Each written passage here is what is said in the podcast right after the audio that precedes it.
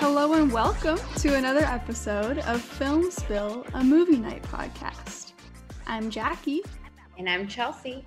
and if you don't already know, Film Spill usually comes out every Thursday, and we talk about a movie by a female filmmaker every episode. We discuss women in the entertainment industry in general, and we also play slumber party type games, spilling entertainment gossip, and getting to know each other.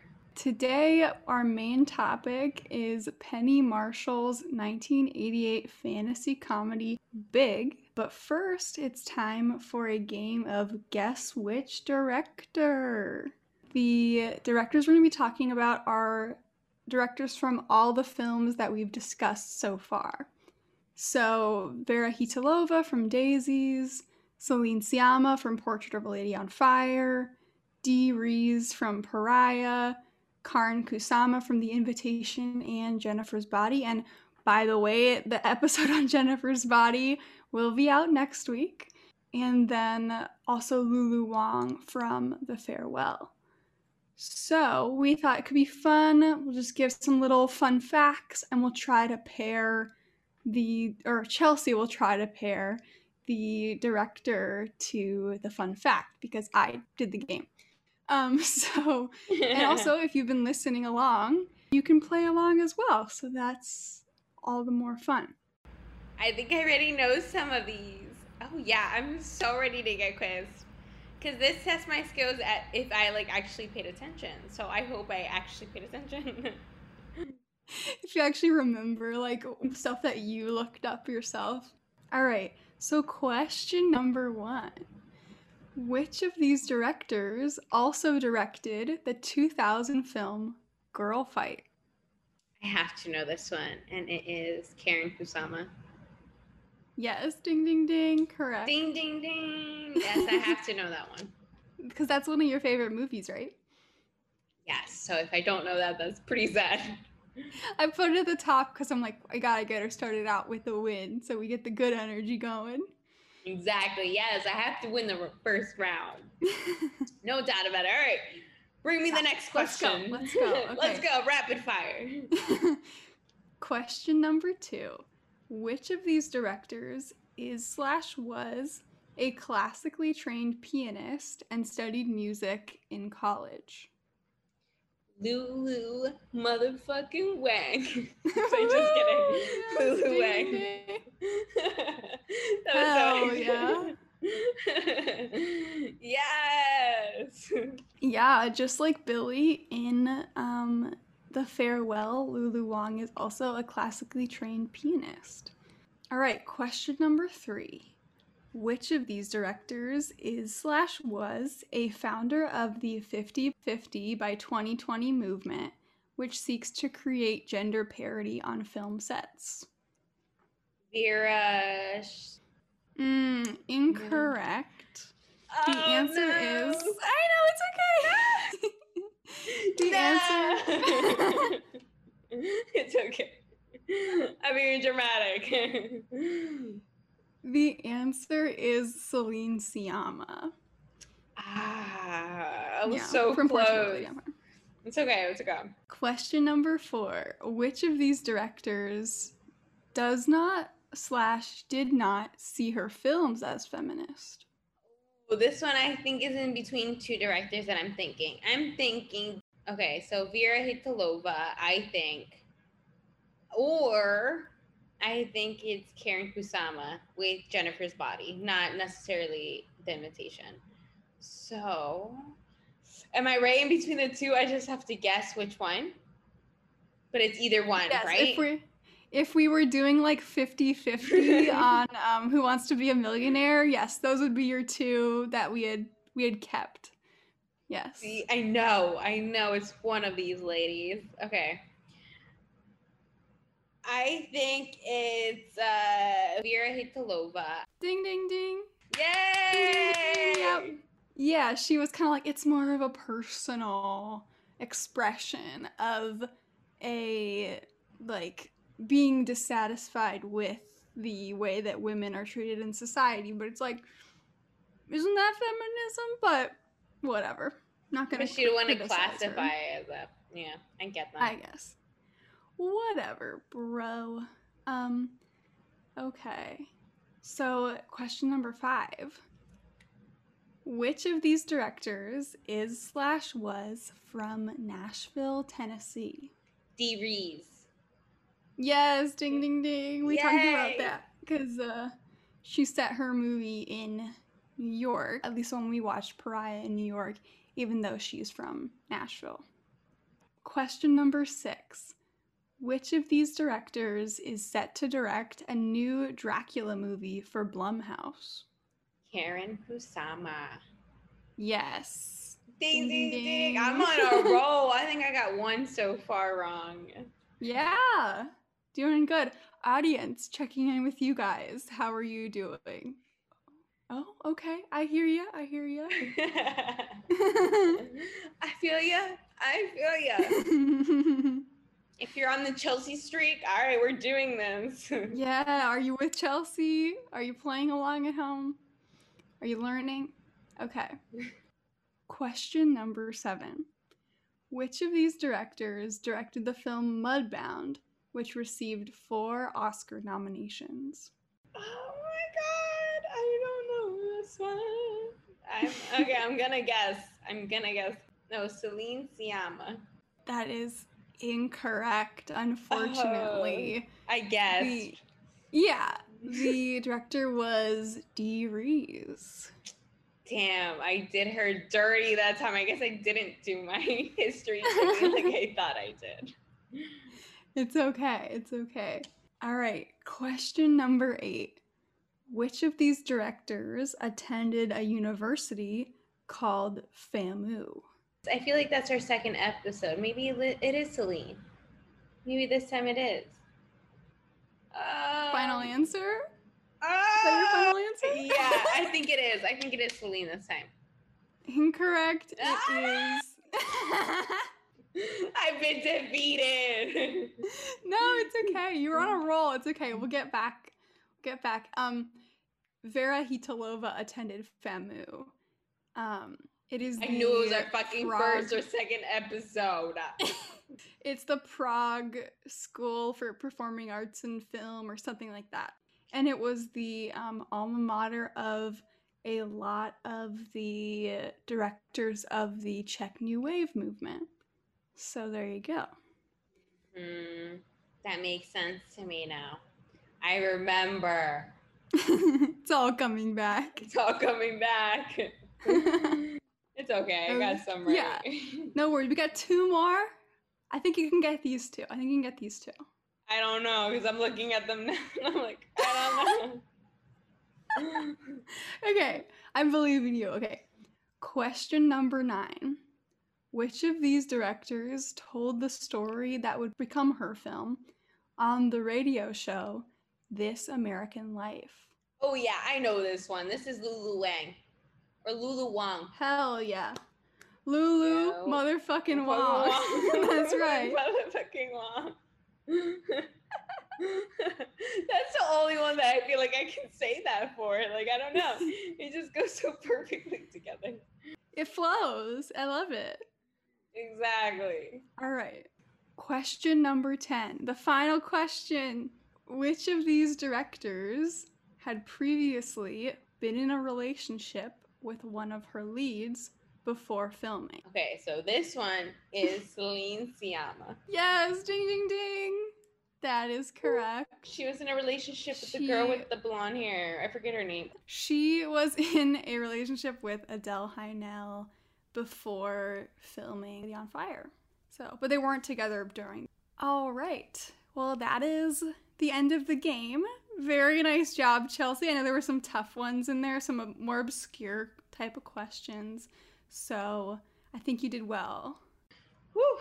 All right, let's get on with the show. Audience, how did you do? Let us know. Today we're going to be talking about Big. So before we get into discussing the film, we're going to mention that there will be spoilers in our discussion and that it is available to watch on Disney Plus, Prime Video, and Google Play. The summary of the movie is after a wish turns 12 year old Josh Baskin into a 30 year old man, he heads to New York City and gets a low level job at Macmillan Toy Company. A chance encounter with the owner of the company leads to a promotion testing new toys. Soon, a fellow employee, Susan Lawrence, takes a romantic interest in Josh. However, the pressure of living as an adult begins to overwhelm him, and he longs to return to his simple former life as a boy and that is from Rotten Tomatoes. So, what did you think of this movie? Had you seen it before? I know um, Chelsea's girlfriend Casey was the one who suggested that we watch this film. Yeah, so shout out to my girlfriend Casey. I like the story concept. It reminded me of Freaky Friday with, you know, mm, being in a mm, different yeah. body. So I did have that like type of vibe while watching the film. I feel like a lot of uh, movies during that time had similar concepts. But I feel like because it was 1988, that was like the beginning, because Freaky Friday didn't come out until the 2000s. 13 going on 30, that's like another movie that's similar concept. That's my first encounter that I had with the story that had to do with her changing into like an older version of herself. And that's exactly what happened in Big. He just transformed into an older version of himself and he was in his 30s and 13 going on 30 this was a 30 13 year old boy like it's literally the same yeah. thing yeah i'm like how did they or they just like it's big but she's a girl like what what was that pitch like um yeah exactly i think um there was a movie i don't think it did that well i didn't see it um called little recently where oh yeah yeah Did girl that girl pitched it Really? She was the executive producer on that shoe. Yeah. Oh my gosh. Well, I don't want to diss her. Um, I'll have to see it now. Yeah, I thought it was a really sweet and funny movie, and I remember watching it um, years ago. I don't even know if I saw all of it, um, but I remember I really liked it back then. But what I didn't remember about this movie is that a grown woman basically she doesn't know that she is, but she basically sleeps with someone who is 13 years old. Um, and I don't know if that, like, you know, I guess it was a different time, 1988, doesn't mean it was right, but it just made me feel really, like, icky and kind of put a little bit of, like, gave the film a different tone, and it was, like, very strange to, like, have this super upbeat, like quirky film, and it's like, oh yeah, like they had sex. And I didn't really feel like that was necessary to the story. Like, I think they could have just gone on a few dates and it still would have been the same thing. Like, uh, but it just, the implications for that are like really disturbing, honestly. I don't know if that was like a discussion when the film came out or what, but um, I mean, if I if I look past that, I really like the movie. And it's like really fun and kind of like wistful and there's some really great acting and writing. But that one scene, I was like, ooh, this makes me feel feel really weird. Well, yeah, I don't think that they needed to go down the route where they show that they had sex, especially that scene where he's like about to touch her boob and this is like such a big time because this, he's this 13 year old boy being able to touch boobs for the first time. Like yeah that's awkward. It was an awkward scene to watch. And it's this grown man in this mentality of this young boy. When this film big came out this was rated pg but yet we see the grasp of the food boob. Like she takes off her shirt and like she clearly wants sex after the first date like which is kind of wrong to think about that they're putting this woman under this category that she's like craving sex from this man that she just met but also like i feel like she was also trying to get his attention in a different way because she was trying to like move up in the company or whatever the case may be. It was company drama vibes. But yeah, that's that's kind of what I took from that. Yeah, I mean, I really liked kind of what the film was saying or what I interpreted it to be saying. It's like not a very hard film to to read into, but like as we grow up, we kind of lose touch with our inner child. And these people are working at this toy company, but they take it so seriously. Like they're really not having any fun. And Tom Hanks's character, we should mention the lead actor for this film is Tom Hanks. We haven't even said that yet. Um, but Tom Hanks' character Josh comes in and he has this different perspective because he's a 13 year old and that's very appealing to his boss. It's very appealing to Susan because he is not like anybody who she works with, you know? And so I can I can kind of see like she thought he was an adult and she's like, "Oh, here's an adult who hasn't lost touch with his inner child." But actually, he's really a child. So, I don't know. I don't know that um it had to go we had to have that sex scene that was really uncomfortable there was like a lot of funny scenes though because he is like this like 13 year old boy in this like 30 year old man's body so um it was funny to see how he like would react to certain things or what, what the dialogue was yeah i thought it was written really well like i don't think it like hit you over the head with that like it wasn't every two seconds like oh we're making a joke about how he's a kid but um I think it was done really cleverly in that way, like the writing. And when we talk about the background of the film, which I guess we can get into the background of the film. Do you want to? Yeah, let's do it. Do that. Okay. Um. Well, the one thing I was just gonna say, um, right there was that Tom Hanks obviously is an amazing actor, as we know.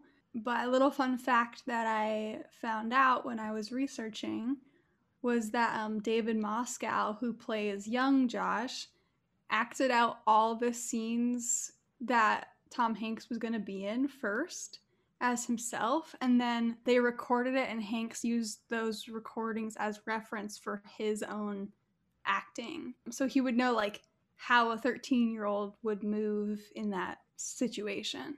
That's crazy. That's why he's so good. He still does that today though. He did that with his recent film What's the name? Oh, Mr. Rogers. Oh yeah, Mr. Rogers. He did that with Mr. Rogers. He really studied the character for that movie. Yeah, he's I mean, obviously, it's no secret that Tom Hanks is amazing, but I like that little little fact and I think he also really got to know um, David Moscow and Jared Rushton who played Billy. It's our second movie in a row with somebody named Billy. I just realized that. uh, There's a lot of Billies out there. But um, well, so many Billies of every gender and every mm-hmm. time period. Literally. Literally. but yeah, he got to know the um he got to know the actor who played Billy and the actor who played young Josh very well too and kind of bonded with them, which I thought was really sweet.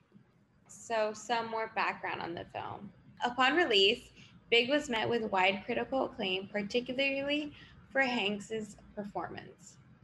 Tom Hanks won a Golden Globe Award for Best Actor in a Motion Picture, Musical, or Comedy, and was also nominated for Best Actor at the Oscars. It was also nominated for Best Original Screenplay at the Oscars. The film was written by Gary Ross and Anne Spielberg, Steven Spielberg's sister. It also did very well at the box office. It got $151 million worldwide had a production budget of only 18 million. The first film directed by a woman to gross more than 100 million at the US box office. So that's huge. Mm-hmm. Like, who knows Penny Marshall to be the first woman to gross more than $100 million at the box office? That's some facts that needs to be noted. Yeah, absolutely. And she was, I watched an interview with her, I think on the Today Show from like around when um, Big had come out, and she was super humble. And she was even like self deprecating, you know? She was kind of like, yeah, I guess. Like, she seemed very, um, I don't know, like she didn't know how to handle that fact, which I guess I don't know how I would either. This film also really launched Tom Hanks into superstardom. Um, it showed that he was a major box office draw and also was a critical favorite. And Steven Spielberg was originally set to direct Big, but left the project when his son was born. Um, and lots of actors, um, well known actors, were considered for the roles of Josh before Tom Hanks was cast, although screenwriters wrote the script with Tom Hanks in mind. And he originally turned down the film because he was busy with other projects. But Kevin Costner, Steve Guttenberg, Warren Beatty, and Dennis Quaid were all offered the role but turned it down. And John Travolta was interested in the role, but for whatever reason, the studio wouldn't cast him. Um, and Robert De Niro was originally cast as Josh. He was going to be like this street smart kid from the Bronx, apparently. But he dropped out of the film and was replaced by Tom Hanks, who was now available to play Josh. Wow, they kept swapping people there. They just didn't know what they wanted. They wanted Tom Hanks, but Tom yeah. Hanks just wasn't getting on the project. Yeah, it took them um like a year, I think, to cast it. Wow. But they finally got they finally got him because it was like like okay, we can't have Tom Hanks. Who we're we looking for? Who we're we looking for? It's like nope, you're just chasing that white whale, man. You want Tom Hanks, we know. So yeah, exactly. Good job. They kept wanting, hey, they got what they wanted. So that's what happens. You just have to keep manifesting it. Yeah, yeah, and it worked out. So Penny Marsh, who was a director, actor, and producer, she rose to fame as Laverne in the sitcom Laverne and Shirley. She also directed Jumping Jack Flash in 1986, Awakenings, which was also nominated for the Academy Award for Best Picture a League of Their Own, 1992, Renaissance Man, 1994, The Preacher's Wife, 1996, and Riding in Cars with Boys, 2001. In the interview, Marshall said she never says cut. She just lets the camera roll because good things come out of it sometimes. I feel like I do that sometimes too, but maybe because I forget to like stop rolling that that's why I do it. but there are some good shots if you just leave. Kids love it for bloopers, but honestly, it's just like just some extra B roll. Yeah, I mean, she is a legend, Penny Marshall. Like, I didn't realize she had directed A League of Their Own, but that's really cool. Maybe we'll have to watch that at some point because um, that's iconic as well. But yeah, she honestly just seemed like a very nice person um, and was very humble, which I appreciated. I mean, I guess there's something to say for like women discounting themselves, you know? But she definitely was not full of herself, which was really nice. And um, she kind of said like she always felt kind of stressed on set, which I related to a lot. And she was never like super peppy or like a cheerleader on set. She was just kind of like okay, next scene. You know, she wasn't um very high energy, which is nice because like you don't have to put on if that's not who you are. Yeah, she's not putting on a show. She's being straightforward. But I think those are the best type of people who are just straightforward about who they are and just accept themselves like you're you're gonna take it or leave it type of mentality. That's how I am. I'm like, you take it or leave it. Yeah. let's get into the cinematography. I really I saw that you saw the carnival, but I noticed the carnival scene as well. I thought that was really well shot. I like that. That reminded me of like a, a carnival picture that you would see with like the lights ringing and like the background. Have you seen those like still shots of like a moving carnival or like a I think it's a moving mm-hmm. Ferris wheel image? That's what it reminded me of. Yeah. Like a beach Ferris wheel image that you would get on the boardwalk. Yeah, that's true. Yeah, it has this very like playful um I couldn't really tell if like it was be- just because it was shot in the 80s and so it already had that look and for me it seemed nostalgic or if it was like actually filmed to feel nostalgic. I guess I don't know, but um it has very soft and warm lighting and like we said the color palette um it's very vibrant but um, in a um, inviting way, like a toy store or like a carnival. Like it's um, sweet and like kind of innocent. Yeah, and it, that was the type of feel that they were trying to come across. It was like a kids' film. You wanted to feel like a child when you watched this film because you were getting it from a child's perspective. Yeah, definitely. Although it was like, it's funny because I really do think that PG meant something totally different in the 80s than it does now. Because, like, a kid says fuck, like, there's obviously the boob touching. Um, there's a lot in that movie that is not, wouldn't be considered PG today. Yeah, and there was like reasonings behind each shot, I feel like you noticed his friend was always around. So where are the parents in this in this aspect? Because you do see the best friend um, connecting with his mom, but you also see him in his home setting because they try to explain to you why it is that he has all this time, and that's that his home life isn't good. So they reflect on the idea that like not everyone has a great home relationship or a great home life and that's why his parents don't care that he's out doing God knows what because his parents don't really worry about what he's doing period. If that makes sense. Yeah. Yeah yeah. Billy um is a really interesting character and he yeah he's like oh don't worry um because basically he and josh decided to go to new york to try to find the zoltar machine that Josh made a wish on to he said I I want to be big. I wish I was big. And they try to find the Zoltar machine to turn him back. That's the whole, you know, um just about the movie arc. Right. Um and so uh the Billy is always saying, "Oh, don't worry, I'll I'll skip school." You know, like it doesn't really seem like he's worried about um what his parents will think or that they'll be worried about him. And we kind of it's it's funny because billy in a way is more grown up than josh. In this scene when josh checks into this really sketchy motel and then Billy is like oh i gotta go home. He's like don't worry you know you'll be all right trying to reassure him and he tells him to use the chain on his door. So he's he's kind of a almost a parent to josh which is made even like the dichotomy between like this little kid sort of parenting this 30 like seeming 30 year old guy. And then at the end too he kind of reassures josh's mom. And he's like don't worry he's coming back soon. It's going to be okay. So i guess we we um got a little bit out of the cinematography there but yeah because i feel like there was a lot of shots where you see billy or like Billy becomes an important aspect of like the story.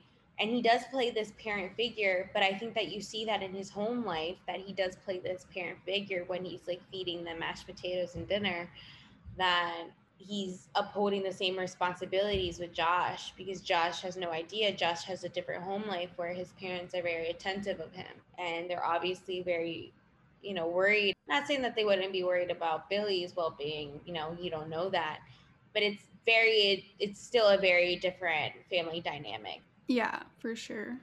When I was watching it, I just felt how unrealistic the story was. I just kept telling that to my, myself. Like I just kept saying that in my head because there's no way that this kid could magically get this interview with like a messed up resume in New York City. Like I guess now in the like this era, right? and then be caught in this toy store that his boss so happens to go to as well. Do this piano thing, which is pretty cool. So obviously, that's choreographed. There's no way that they could pull that off from just, you know, having this one time encounter, right? And then he gets this promotion and he's making bank and can afford this nice ass apartment in New York and buy himself like a bunch of shit when his paycheck initially was like a hundred dollars. That's true, but he got promoted to like vice president of development of toys or something. So at least you know we're supposed to believe. But there is, a, I mean, it's so much. It's a fantasy movie. Obviously, the premise relies on magic, but you know there's a lot of suspension of disbelief in this film, but it makes it fun. You know, I, I appreciate it.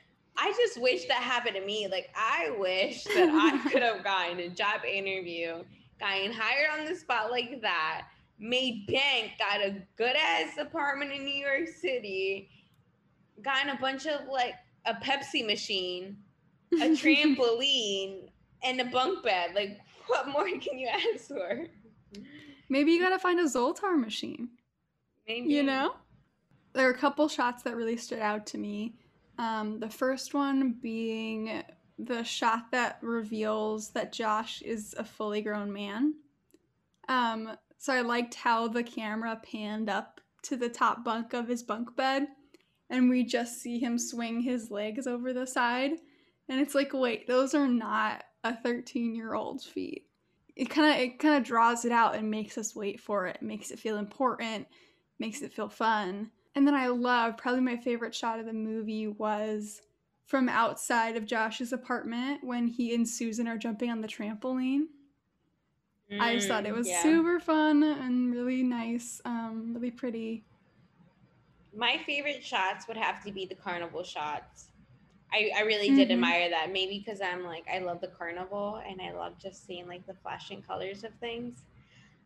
Maybe that's why I was so fascinated by those shots, but they were really well done. And I really also enjoyed the very final scene where he's getting transformed into his younger self again and he's waving off to his older girlfriend, like, bye, this is who I actually am. But the scene just reminds me of fall here in New York City and just how it looks like. And it's so nice. And the colors are so warm. And, and it makes me excited for fall because we're almost there. So, yeah, I really mm-hmm. like that final scene. Yeah, this tree outside my window has some yellow leaves already. So, what? it's coming. It's coming. Mm-hmm. It's coming very soon before we know it. Yeah. The music, not too much to say. I think it felt like a very classic score for 1980s, 1990s comedy or rom com, you know, orchestral, big swells, you know, kind of like spooky music when he's um, looking at the Zoltar machine and stuff. And then costume wise, I noticed that Josh's clothes, especially at the beginning, well, as an adult, are always a lot more brightly colored than the other adults that he's around, especially the other adults who he's working with. And as time goes on, he loses some of the color in his outfits, which is like, you know, I think supposed to be representative of him losing touch with his inner child in a way. But you see that in his character too. He gets consumed by his work life and he then that's when he starts putting Billy on hold, and then Billy is like, "Is it more important than your best friend?" But that's such a like a child thing thing to say. But he's right. So Billy gets the address of where the Zoltar machine is gonna be. And he's like, he comes into his office, he's like, Here, I have it, like, this is it. And then um, Josh is on the phone. He's like, can you um wait till lunch or like can you see I'm busy here? Which, you know, is a very grown up corporate thing to say. But yeah, he gets caught up in the in the in the rat race a little bit and it's like he doesn't even remember that he's still a kid. Exactly. So the first shot that we see is his computer screen, his like super old computer screen, and he's playing this video game basically and it's like there's this ice wizard and it asks like how do you defeat him? And it's one of those games where you have to like type in your response and then your character will do that or like it'll calculate whether or not that'll work. And um josh says he wants to melt the wizard but then i can't remember if he like runs out of time to give his response of like what do you melt him with um, something like that, but he isn't able to. And then toward the end, he loads up when he's missing his old life as a kid. He loads up the video game again and plays, and he actually is able to defeat the wizard. So it's like a little, you know, tie in there. Yeah, I didn't catch on to it. until you told me about that. I don't know why I didn't catch on to it like that. Just a small detail, honestly, not that important. No, but it Um, is because it is the opening shot and it comes back. So Mhm. like it is like we were paying attention. So obviously, I mean, I did kind of fall asleep, but I was tired. I fell asleep during my Master Chef last night too. So like, oh my gosh. Then you know. know. you're tired because. Exactly. That's what I say. If I fall asleep during my Master Chef, then you know it's real. Oh, he does have that crush on that girl who likes this guy who has his license, and I'm like, but how old are you?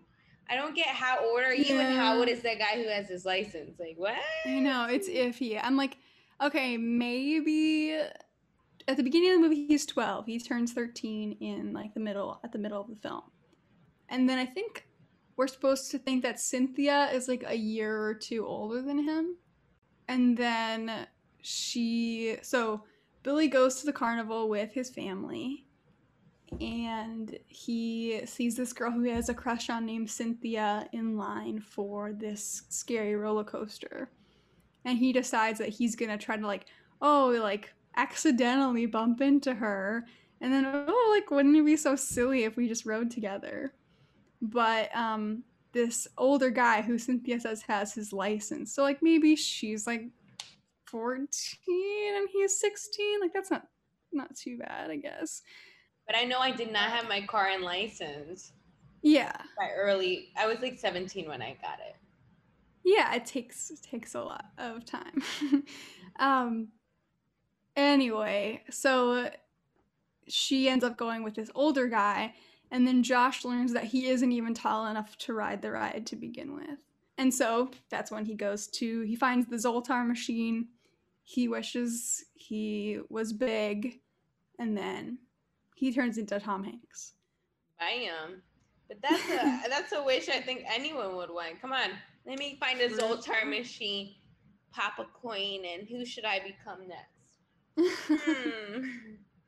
Beyonce. Next. Maybe someone else before this Who knows? I might have been my past life. Ooh. You know what's a funny quote? He's like, okay, but as long as I'm on top. Yeah, yeah, like, yeah. Oh, yeah. But like, you know, he says it nonchalantly because as a kid you wouldn't know, but as a grown up, you're like, oh, he said and she's like, "What?" Um, Yeah, because she's like, "Oh, you mean like have a sleepover?" Because she's like, "I don't know if I'm ready to do this yet," and he doesn't really understand. And then he's like, "Okay, well, as long as I get to be on top." exactly. Um, but uh, yeah, that was that was fun. There were a lot of just really fun lines. I liked um when Josh is interviewing for his job and he's like um talking about so he says he went to George Washington, which not the not the college, but his boss interprets that as the college. And um, he goes, "Oh, like, did you pledge?" And he says, "Yes, every day." um, and the boss looks at him weird, like, what? yeah. Um, but like they didn't catch on. Like anything that he would say, they never caught on. And that's what I'm saying. There was no interpretation that anyone got suspicious. Only that one dude who became jealous that he was ranking up so Mm. high so quickly. But that was it. He Yeah. just accepted the fact that he acted like a child. Yeah, I love that scene where so the guy Paul is um the character I think who you're talking about. He and Susan are having breakfast and Paul's saying like, "Oh, I'm so suspicious of this guy. He came out of nowhere. Nobody knows like what he did before this, why he's risen up the ranks so quickly." And she's like, "I don't know." And she picks up the milk carton and on the side is a picture of Josh. Yeah, because they used to have missing kids on the milk cartons. Yeah. I've never seen that before, but I guess back then they did. Back in our before our time, Jackie. Right, yeah, yeah. I, I wonder if I were to look it up right now, when did the milk carton stop? It might show up. Let Mhm. me see. Let me Google it. Uh, decline of use, 1996. So, but, okay. So it begun to Mm. fade in the in the 1980s, and then the Amber Alert system was created in 1996. so Mm, that okay. makes sense. It was more technically like better than seeing someone on a milk carton. So Yeah. It's a little more automatic to like get a text or something than to just like hope that people are buying milk that week. exactly. But I really like the scene too where Josh gets his first paycheck and then he and Billy go to the bank and the teller asks them how they want it and they like have a little consultation to the side and they come back and they say three dimes, a hundred dollar bill, and 87 ones. yeah. Which is just like only a kid would want. Um, 87 ones, or maybe somebody going to the strip club. I don't know. Yeah, definitely someone going to a strip club. but the piano scene is iconic. It's a scene that I think of when I think about Big. Like that's the visual that comes to mind when I think about this movie. It's a really good scene.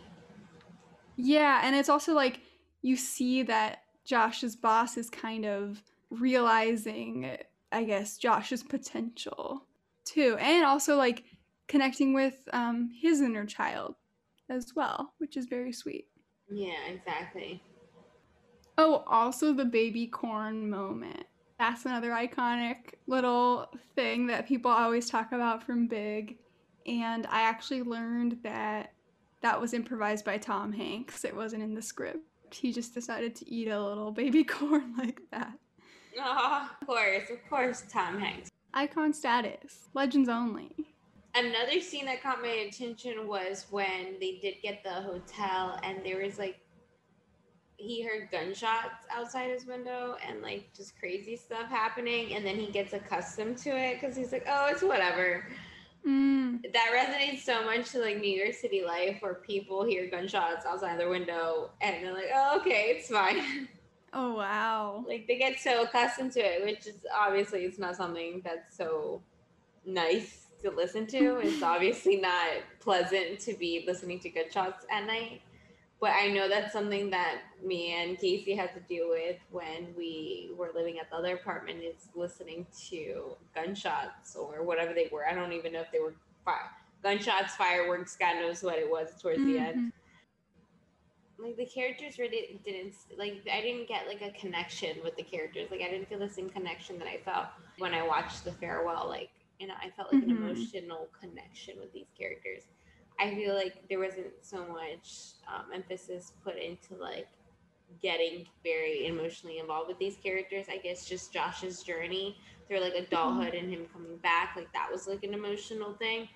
But it was weird still that this 28 year old woman, even knowing that he was a 13 year old boy, because she he finally like tells her, she's Mhm. like still like by his side. And I get it, but it still feels like there's like a relationship there. And it's like weird. No, for sure. Like, I guess they try to, like, kind of make it seem okay because at the end, when she drops Josh off at his house, they, like, look like they're gonna kiss, maybe, which is like, ugh. Um, but she gives him a kiss on the forehead instead. So it's kind of like a different type of relationship now. But it's like, like you guys had sex, kind like oh my god, I don't know how to feel about it. It's also strange because, well, Susan at first doesn't believe Josh, which makes sense. Like, who would believe him when he tries to say that he's a 13 year old? And I really liked when he goes, I I'm 13 years old. And then she says, and who isn't? You think there isn't a frightened kid inside of me too? That's very, um, I don't know, central to the theme of the movie. And, and it's funny too. At first, she thinks, because he says, like, I miss my family, she thinks he's married. But then he goes on, and then she thinks he's not ready to commit to her. And it's like, no, I'm actually a tween. Like, ma'am. But But she, she, didn't said that really she like. was gonna wait for him. Yeah, was ugh, I don't like I'll that." wait for you in 10 years when you come back or whatever. Or like, I won't change my number in the next 10 years. Like, that pretty much just she'll wait for him. Which is like, yeah, no, it's weird. what the hell? Um, I don't know, Susan. Can't. think Susan's it's right for cougars. Gross. Oh my god. She likes But- the young men. She like didn't really when she realized that he was telling the truth like they go to the zoltar machine and everything and then when she takes him home like she didn't really freak out you know? Like initially she was like she didn't believe him but she didn't really freak out that like he actually is a 13 year old kid. Like i think i'd be like oh no what have i done? That's what i'm saying she still wanted to stick by his side like yeah. she knew that because he was like oh come with me like she knew she couldn't go back she mm-hmm. didn't want to go back for a reason because i think she was trying to get a message across like you might be enjoying your teen years but not everyone enjoyed that time of their lives. Mm-hmm. She wouldn't want to go back is the message that i was getting. Yeah yeah she said like i've already done that once that was hard enough basically. So yeah i mean like and also that childhood or like teenage years are a very i guess specific time in your life and like you're never gonna have them again? Like i, I don't know. But i thought okay so like thematically billy kind of represents like josh's childhood right? And he's trying to his inner child and he's trying to rem- remind him like remember who you really are. Um, remember why you're here why we're doing this. And then susan represents this opposite kind of pull, like the pull, the appeal of adulthood. And like it's very alluring to Josh to grow up really quickly and initially in the movie that's what he thinks he wants. He just he wants to be big. But we see by the end that really he's realized this has all come too quickly and he still really wants to be a kid. And that's kind of his lesson throughout the the film. Yeah. No, because eh, I think that's a message to all kids. We want to grow up so quickly, and adults tell us all the time, just wait till you're an adult. You're not going to like it. Yeah, we do have the freedom when we're an adult, but it is a lot of responsibility, a lot of things that they don't freaking prepare you for, and a lot of things that you have to learn as you go life lessons and you learn the hard way, but that's the only way that you're going to grow in life. You have to realize that, you know, you live and you learn. Yeah, definitely. And I think part of the film too is kind of like saying, even if you are an adult, don't lose touch with your inner kid. Yeah. You know, which I have yet to do. I still like my kid stuff, and I feel like that's what really touches my heart is reflecting on what I grew up doing like what I grew up watching. Like I like watching like the '90s shows that come back on on like Nick at Nite mm-hmm. or whatever. Like Hey Arnold, there's Rugrats, but just seeing what I used to watch as a kid. I don't, I don't fully watch the episodes all like that all the time, but just like those little things. Sailor Moon, I started trying to catch it back up on. Mortal Kombat, I downloaded on the Nintendo Switch that I wanted to get back into playing because like that's what I played as a kid. So it's like things that I get did as a kid, I like still incorporating incorporating that into like my adulthood life. It's a really sweet movie. It's kind of simple, like plot wise, but um really cool to see this film that is historic, you know, the first film directed by a woman to make over a hundred million dollars at the US box office. Like that is reason to watch it enough. And then Tom Hanks is the second reason. So thank you all for listening. This has been Film Spill, a movie night podcast. Remember to follow us on Instagram and now TikTok at Film Spill Pod. Tell a friend about the podcast if you like and leave a review for us on Apple Podcasts. That'll help other people find Film Spill as well. You can also support the podcast at FilmSpillPod on PayPal. And a special thanks to Onyx Films for promoting us. You can check out Onyx's other projects, including some of our short films and the Based on Her True Story anthology, which is out August 20th at onyx-films.com. Next week, we'll be back with our much anticipated episode on Jennifer's Body, directed by Karyn Kusama and written by Diablo Cody, with Aspen Nelson, a producer and writer with Onyx. This week's episode was edited by the wonderful Chelsea. The cover art was done by me, Jackie. And until then, don't cry over a spilled film.